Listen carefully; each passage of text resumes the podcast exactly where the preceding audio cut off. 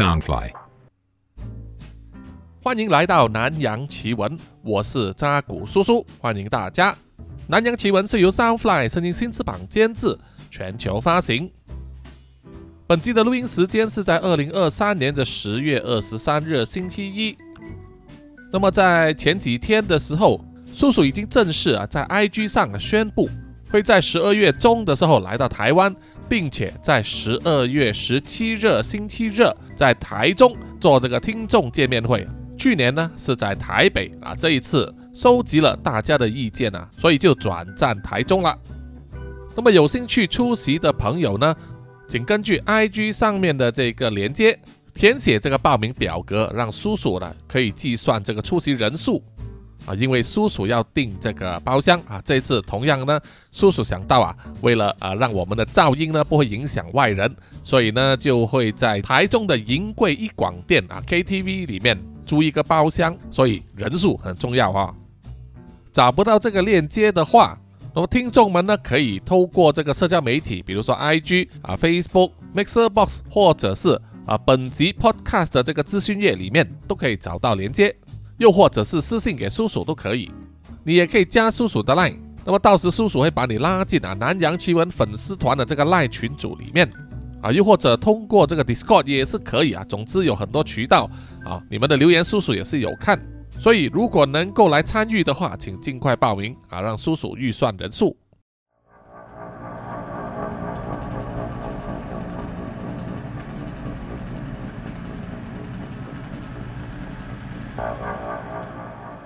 好，让我们回到故事里面。这个三兽之子的故事呢，是由听众 Twinkle 费啊赞助解锁的。那么在上一集的时候就说到，天照和飞蛾呢啊去了这个。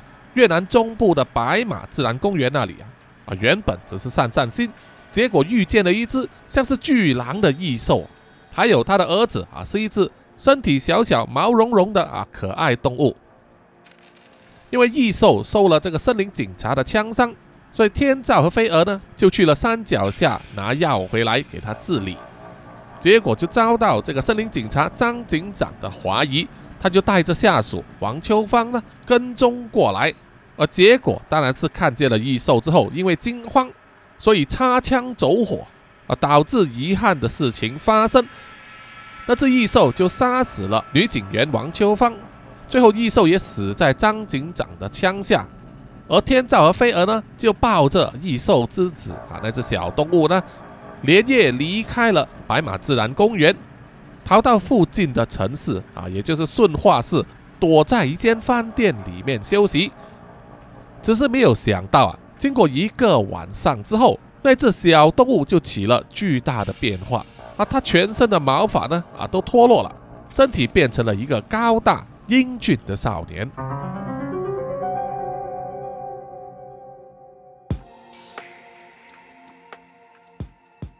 为什么那只异兽的孩子在昨天发现它的时候，还是全身毛茸茸，用四肢像狗一样爬行，但是在一夜过后，居然会变成人的形状，变成了一个俊美的少年？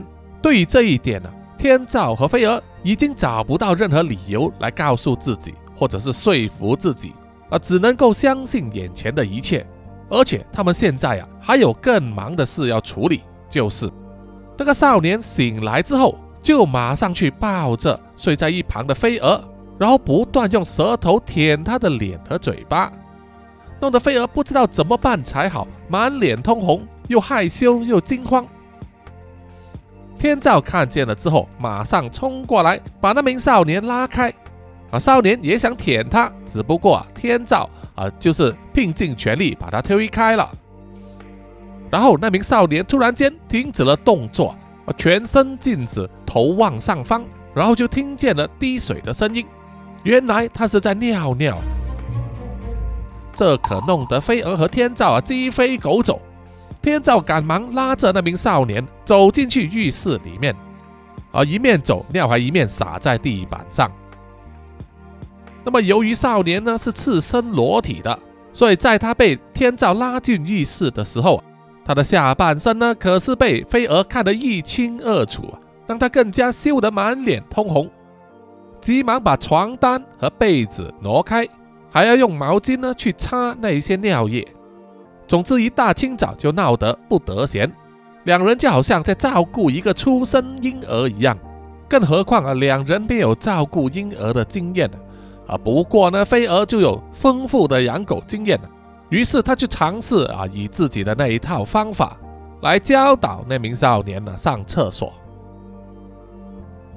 总之呢，他们几乎搞了整个上午，再把房间里面的尿擦干啊，清除干净，还拿了天照啊最宽松的衣服给那名少年穿上，又为了方便呢叫他，因此呢就根据飞蛾的喜好，给那名少年取了一个名字，叫做 Twinkle。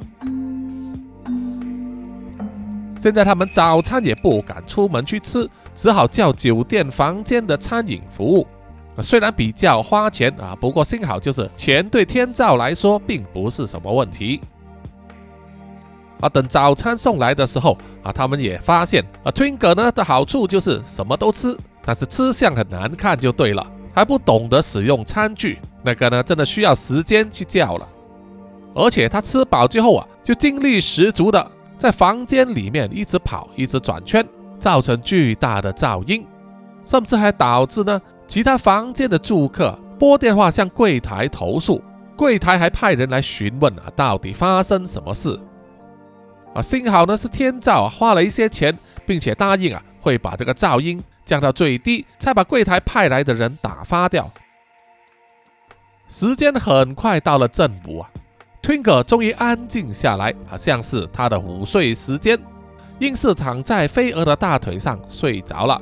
这个时候，他们才能够有片刻的安静，让天照继续想办法，看他们下一步该怎么做。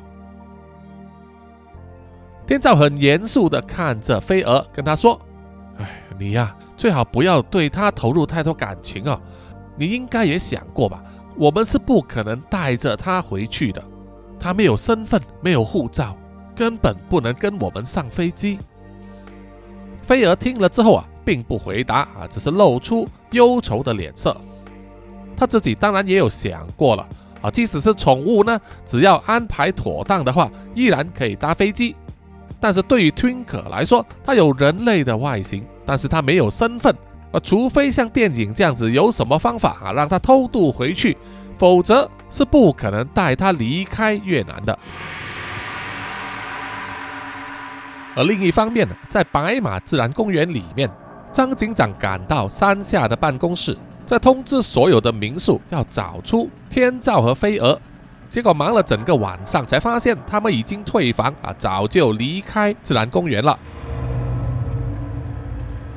于是张警长呢，从民宿那里取得了天照和飞蛾两人的护照照片，再发给越南人民警察，也就是越南的公安，通知他们协助寻找天照和飞蛾两人。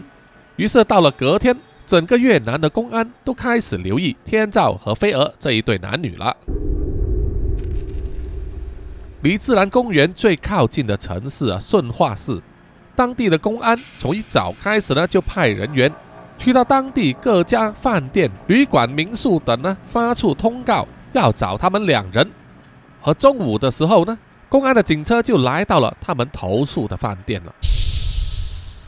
一直坐在窗边注意外面状况的天照，马上跳起来对飞蛾说：“哎，我看到好像有公安来了，我看我们还是先走为妙。”飞蛾听了点点头，同意了。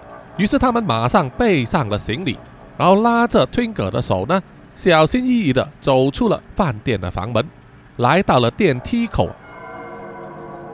正当飞蛾的手要去按电梯的按键时，，Twingo 突然间脸色一沉，头上的毛发炸起，露出牙齿，发出低吼，像是有敌人向他们靠近一样。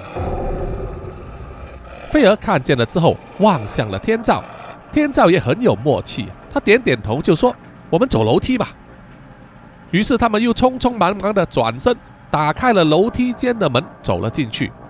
但是啊，当天照从楼梯间往下望的时候，已经可以看见，好几名穿着深绿色公安制服的人呢，踩着他们的靴子啊，啪啦啪啦的走上来。于是天照赶忙带着飞蛾和 Twinkle 往楼梯上方走。不久之后啊，电梯门打开，从电梯里面冲出了好几名公安以及张警长。因为透过饭店的柜台，他们确定了天照和飞蛾就住在这里。张警长就身先士卒，握着手枪，而公安们呢，小心翼翼地来到他们下榻的房门之外，透过使用饭店提供给他们的房卡，打开门冲了进去，当然也是扑了个空。不过张警长啊，摸了摸床单的椅子上还有余温，就知道他们刚走不久，于是马上使用无线电呢通知所有的公安。也正巧这个时候啊，天照他们的行迹就被楼梯间里的公安发现了，于是张警长呢也带着人往饭店上层跑去。天照他们一直往上走，尽头是一扇门啊，但是没有上锁。打开之后就是饭店的天台，然后才发现了这座饭店虽然不高啊，只有八层楼，但是四周围都没有紧邻的建筑物啊。而因为顺化市呢，虽然是新兴发展城市啊，但是一般普遍的建筑物呢都是只有一两层高，而饭店和饭店之间呢很少是紧邻的啊，大部分都是独栋。那么现在他们逃到屋顶之上啊，就没有其他路可以走了。天照啊，在天台周围往下看，怎么看也找不到出路，总不能往下跳吧？糟糕了，糟糕了，这里上面没有路，怎么办才好啊？天照紧张的大叫。菲儿也是非常焦虑的，四处查看啊，确实呢，这一座饭店呢，离他最靠近的，而且高度差不多的建筑物啊，至少有一公里之外，所以他们除非往下跳啊，否则根本无路可逃。菲儿这时呢，想要走回去楼梯间里啊，但是一往下看，就看见张警长和公安们呢，已经来到两层楼之下，所以啊，又退却了回来。砰的一声，楼梯间的门被撞开之后啊，张警长带着大批公安，荷枪实弹的涌到了天台。很快，他们就发现了被逼到天台角落的天照、飞蛾。还有一名他从来没有见过的少年，你们几个不要动，把手举起来。张警长用手枪瞄准着他们，然后发出了警告。菲儿和天照只能惊慌的举起双手，但菲儿呢，不断的在摇头，像是发出哀求，希望张警长不要把他们抓回去。但是张警长又怎么会理睬他们呢？毕竟现在已经出了人命了。涉及他们森林警察的这个面子啊，所以他绝对不能善罢甘休。Twinkle 看见了张警长之后，脸上当然是流露出愤怒的表情，口中发出低吟，全身肌肉紧绷，吓得天照和飞蛾赶忙安抚他，叫他不要乱来。正当公安要慢慢的走上前，给天照和飞蛾上手铐的时候。Twinkle 发出了野兽般的怒吼，吓得在场的所有人胆战心惊。那两名公安也不禁啊退后了几步。这种场面，张警长最熟悉不过了。他把枪口指向了 Twinkle，然后打开了手枪的保险键，再次警告说：“你不要乱来，否则我就开枪了。”菲儿更加紧张，不断的用力摇头。天照也是不断的解释说。不要不要，请你不要开枪，请你听我们解释啊！张警长大喝说：“不要废话了，快点给我举手转身跪下！”天照和飞蛾只好听话了，慢慢的转身，同时呢也用手肘推了推 Twinkle，示意他跟着他们一起这样做。在当时，天照和飞蛾呢心中一定都是在想：这一次完蛋了，惹上大祸了，不知道会不会被关起来。他们还有没有回国的机会呢？但是当他们两人放弃挣扎的时候，跟着一起转身的 Twinkle 呢，突然间用他的双臂啊，左右各抱着一人，然后就纵身一跳。这个场景啊，让所有人都没有意料到。张警长也是吓呆了。大概过了几秒之后啊，他才冲上前去，从天台那里往下看呢。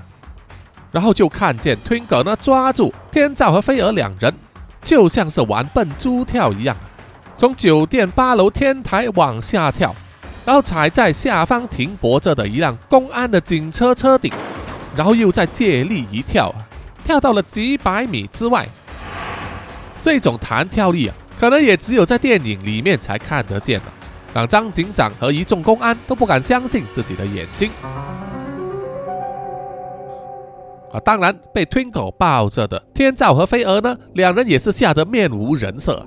他们从来没有经历过从八楼高速往下坠，然后又再次高高跳起，又再下坠的这种弹跳经验呢，已经吓得了连心脏都快要掉出来了。而天照不断的喊要停下来，而终于 Twinkle 好像是听懂了，就带着他们呢跳到了一辆正在行驶中的客运车顶上。啊，虽然落下的时候发出了震动，但是客运里面的乘客还有司机呢，啊，因为看不见了，所以也不知道发生了什么事。只有在客运周围开车的人士，还有机车骑士以及民众呢，有看见他们三人，于是啊，纷纷拿出手机来拍摄。好不容易才在车顶上啊稳住了身体。飞蛾用手势问天照：“他们现在应该跑去哪里？”天照喘着气，一面稳定心神。就在这个时候啊，那辆客运车呢，正好来到一个啊大圆圈，而圆圈隔壁呢，是一栋当地非常有名的购物中心，就是由韩国人投资新建的乐天购物广场。天照一面喘气啊，一面指向了那里。Twinkle 好像又了解了，于是又抓着两人啊跳了起来。因为那一家购物中心的规模不算非常大啊，相对马来西亚或者是台湾来说，而且只有三层楼高，所以 Twinkle 就抓着他们两人直接跳到屋顶，而消失在人们的视野之中。天照的想法就是啊，他们逃到人流多的购物中心，有助于分散注意力啊。然后他也马上找了一家正在做服装大减价的店面。给他们三人呢，随便换了一套上衣、裤子，再加上帽子，还要和之前他们穿的衣服呢颜色不同啊！这也是他看电影的时候学回来的反追踪方式。然后他们就假装镇定的走出了购物中心，劫了一辆计程车，把他们载去了平价的旅店，也就是他们目前躲藏的地方。张警长跟公安们因为追丢了他们三人，一方面非常的气愤啊，二来呢也非常的惊讶，不敢相信啊，他们到底是在追什么怪物啊？就这一件事，张警长呢就必须向公安队长交代一番。他用自己手机拍下来的啊那只异兽的尸体照片，借此来说服公安队长支持他呢，调派更多人手来围捕天照、飞蛾和 Twinkle 他们三人。公安队长看了照片之后啊，自然呢会同意，并且答应啊，还会向上层要求和军方协商，希望也能调度军人过来支援。而同一时间啊，在越南的这个社交媒体上也开始涌现了大量的照片还有影片，就是那些路人呢拍到 Twinkle 呢夹着天照和飞蛾两人跳到了客运的顶部，最后跳到乐天购物中心屋顶的片段呢。这给张警长他们留下了线索，于是马上派人呢前往乐天购物中心，并且也交代公安在全市各地以及主要通道呢设定路障来盘查。何天照他们呢刚刚找到旅店落脚的时候，稍微想要松一口气啊，就接到了没有显示电话号码的来电。天照考虑了一段时间之后啊，才选择接听。而电话里是一把陌生的女人声：“下午好，请问你怎么称呼呢？”天照听了之后啊，心里感觉呢，一开头就来问你名字的人啊，当然不认识你自己了，那么多半是个诈骗。于是马上挂断了。没想到不久之后啊，电话一直响起，依然没有显示来电者的号码。天照不敢接，就让他呢一直在响。他响了几十秒之后啊，就会自动断开啊，进入这个语音信箱模式。不久之后啊，就有收到信息通知说啊，他有一个留言信息。天照又在想了一想之后啊，才决定选择啊去打开语音信箱来听那段留言。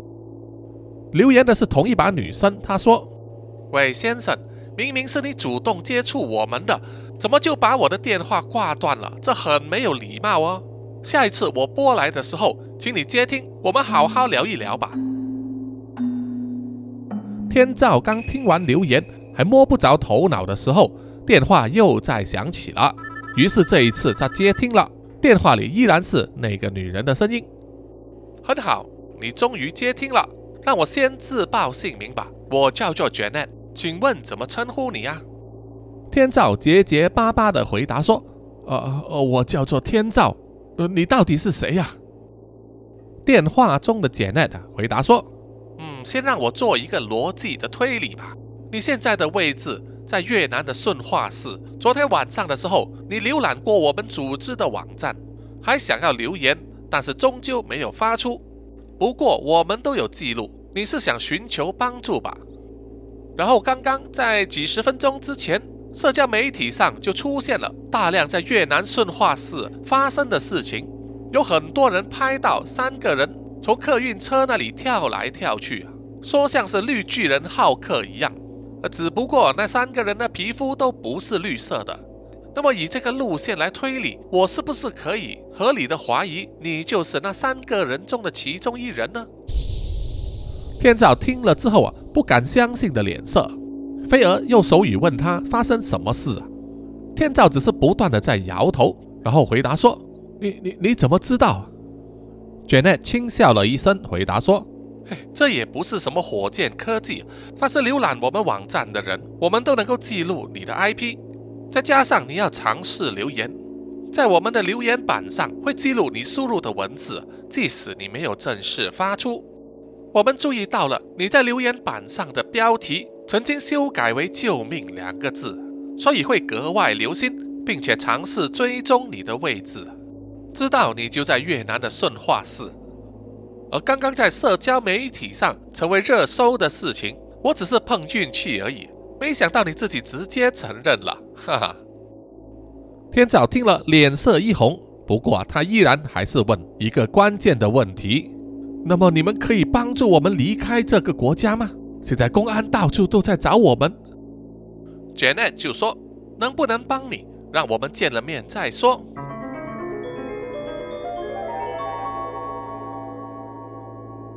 于是天照、飞蛾和 Twinkle 呢，又在旅社里面躲了一天。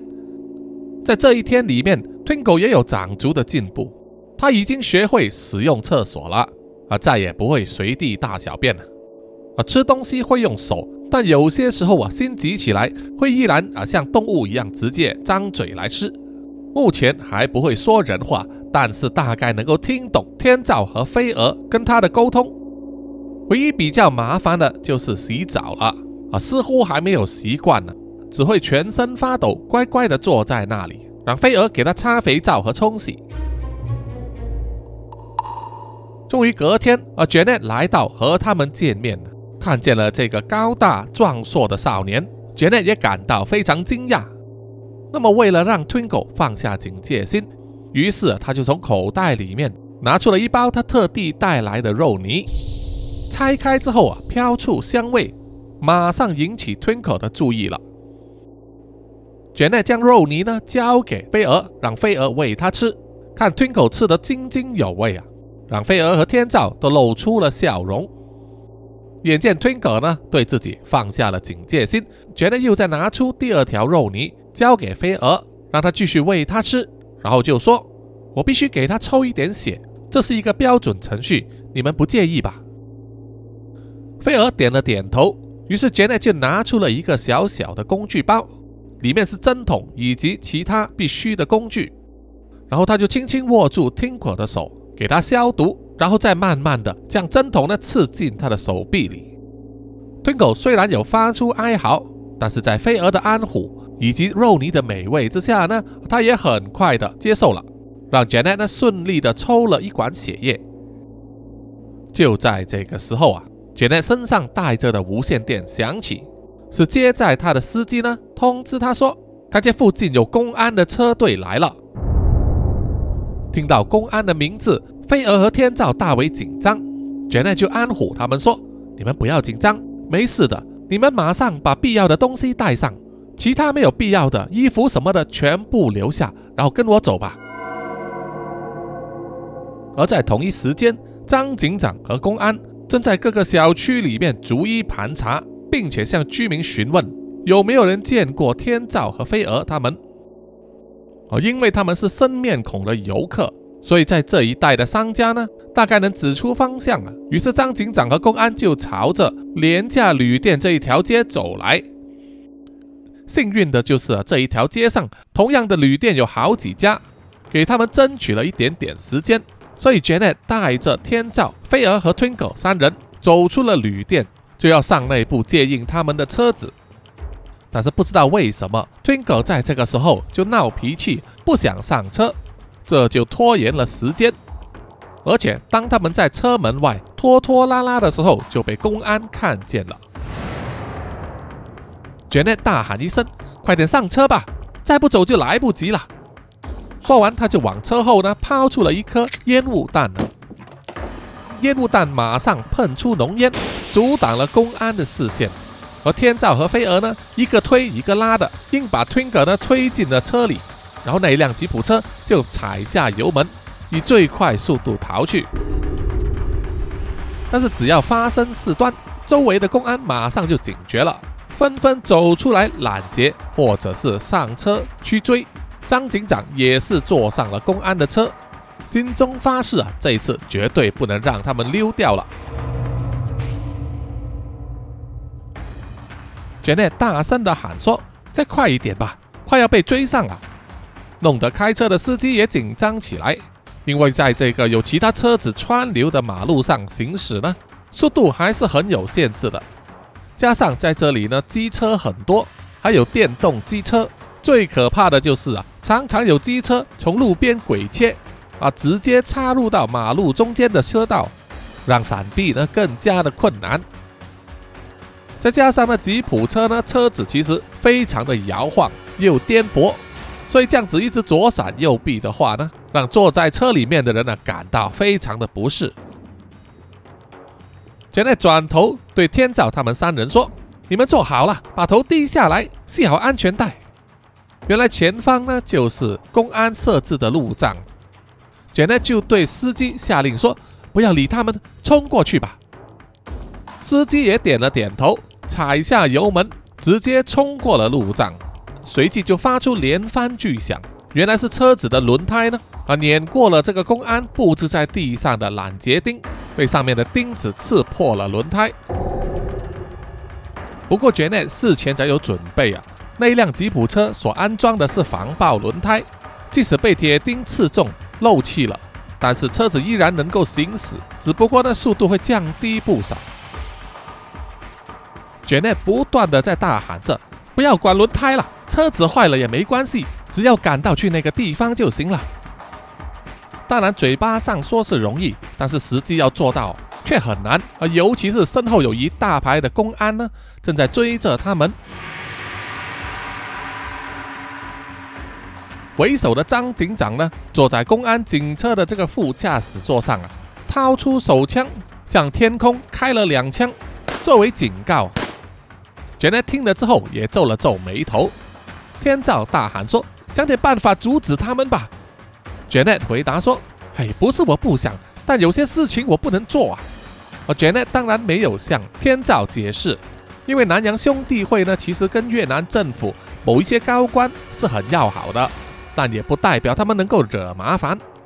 所以在这种情况之下呢，首要的限制就是 Janet 不能伤害那些公安，更别说用武器了。因为只要 Janet 开枪的话，就等于向公安挑衅啊。公安也会开枪还击，这会让事件呢升级到更加难以收拾。而坐在车后座里面，Twinkle 可能是闻到了张警长的味道啊，一直对着后面紧跟而来的公安车子呢低吼，像是随时要扑上去一样。菲尔只能用力的抓着他，不断的轻拍来安抚 Twinkle。就在这个时候，Janet 注意到马路边有一个指示牌，写着。前方一公里是一条河啊，河上有桥。于是他对司机呢下了指示，需要他帮忙做这一件事。司机听了，露出惊讶的表情，但也不代表他不能做到啊。既然是 Janet 要求说，只有这样子他们才能脱身，所以他只能咬牙去做了。你们后面坐稳了，Janet 发出了提醒，然后司机就马上行动，拉下了手刹车，驾驶盘打左转，然后再把排挡呢打去倒车档。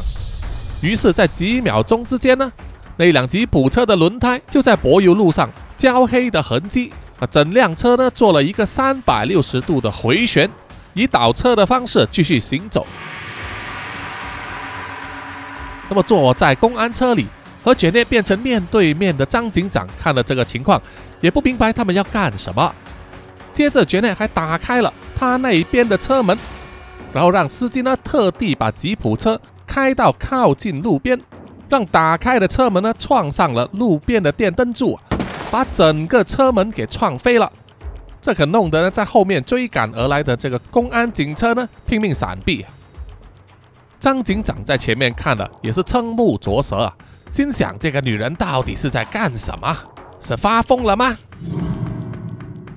眼看还有五百米呢，就要靠近前方河流的桥，Janet 就开始做她的高难度动作，就是尝试呢把身体伸出吉普车车外，要站起来。这种情况之下，就让张警长暂缓了开枪，一直在猜测 Janet 要搞什么东西。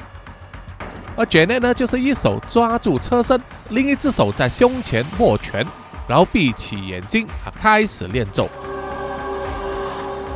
很快，吉普车和公安呢就开始驶到桥上，那是一条双车道的水泥桥，而桥下方是水流速度不快的河流。当吉普车开到水泥桥中央的时候啊杰内突然睁开眼睛，一手高高举起啊。这个时候，水泥桥两旁的河流呢，突然喷起了高高的水柱，然后一举洒向向他们追来的公安车辆。这个水量之大，非常惊人。走在最前面的公安车辆啊，啊，包括张警长所坐的那一辆，前方的挡风玻璃呢，直接被水压压碎了。大水冲进车里面，让车子失去控制，撞到路旁。而后方紧接而来的公安呢？他们车子的挡风玻璃虽然没有被压碎啊，但也被大水阻挡了视线。等视野恢复之后啊，已经来不及刹车，就直接追尾撞在前方的那一些公安车子上。车子在路上啊撞得七零八落，还有翻覆的啊挡在路中间，阻断了去路。杰内施完法术之后，深深吸了一口气啊，才坐回车子之内，笑了一笑说：“哦，没事了，现在他们追不上来了。”而坐在后方的天照和飞蛾看了之后啊，目瞪口呆。天照还忍不住问了：“刚才那个是什么魔法？”而杰内只是笑了笑说：“哎呀，年轻人，你们见过的世面还太少了，有机会才向你解释吧。”张警长呢，就从残破的车子里面爬出来，眼睁睁地看着那一辆吉普车消失在他的视野之中，心中又气又恨发誓即使追到天涯海角，也要追到他们。而 Janet 带着天照和飞蛾以及 Twinkle 一起乘坐的吉普车，在把公安甩开之后，继续开车，一直开到离开城市郊外。大概是十几公里之外，才把车子驶进了树林的小路，穿过一片密林之后，来到一个小小的码头，那里早就停泊着一辆快艇。他们一起啊，放弃了那一辆吉普车，上了快艇，经水路啊离开城市。快艇一直开出公海，把他们送到了一艘停在海上的巨大货船。从外表上看，像是装满了集装箱的货船，不过实际上这是南洋兄弟会的一个海上基地。杰内带着他们上了船之后，给他们安排好房间以及替换的衣服，还有热腾腾的食物。对于已经饿坏了的天照、飞蛾和 Twinkle 来说，他们现在总算是吃得下饭了。天照还不停地向 Janet 呃做出鞠躬感谢，谢谢你，谢谢你，谢谢你带我们逃离。只要我回到家的话，我一定会重重的感谢你们的，多少钱都不成问题。”Janet 笑了笑啊，甩甩手说：“哎，算了，小意思。老实说，钱对我们兄弟会来说根本不是问题。我反倒是要你想一想啊，你们今后要怎么做，而他应该怎么样。杰娜的手指向了 Twinkle，而 Twinkle 只是专心的在吃着食物啊。但天照和飞蛾呢，对视了一眼，都知道这是一个他们将要解决的问题。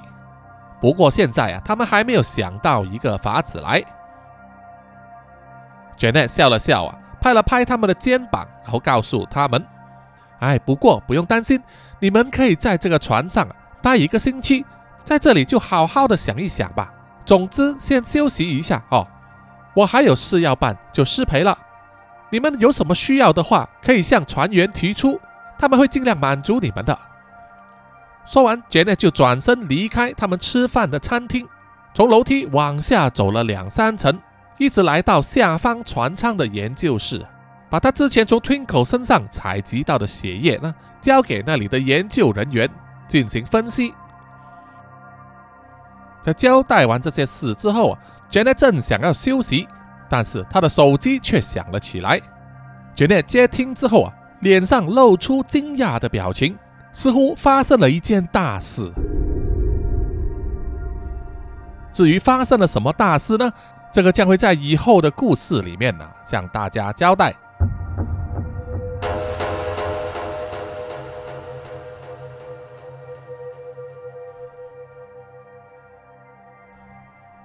好的，本集的南洋奇闻故事呢，啊，三兽之子就到此结束。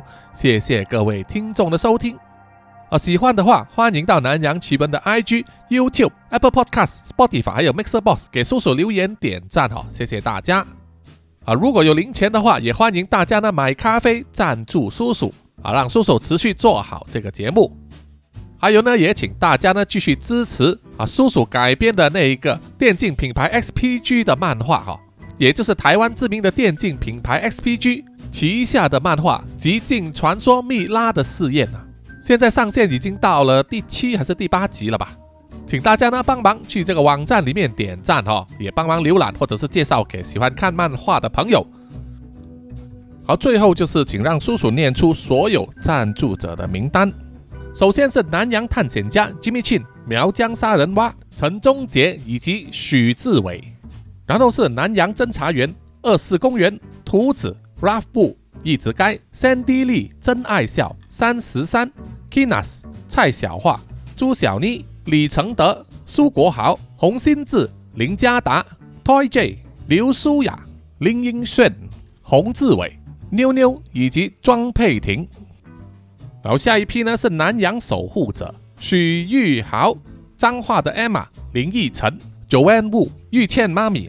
Forensic 叶以及张潇雅，最后一批就是南洋信徒黄龙太子妃苗疆杀人蛙西里子林以乔吴大佩吴大豪 Shy 丽飞蟹本我无心潘琪张新芳萧逸 Allen 零零三 AI 林宏杰许志伟查理哥哥 Forensic 叶林小润凯文文 Gvan。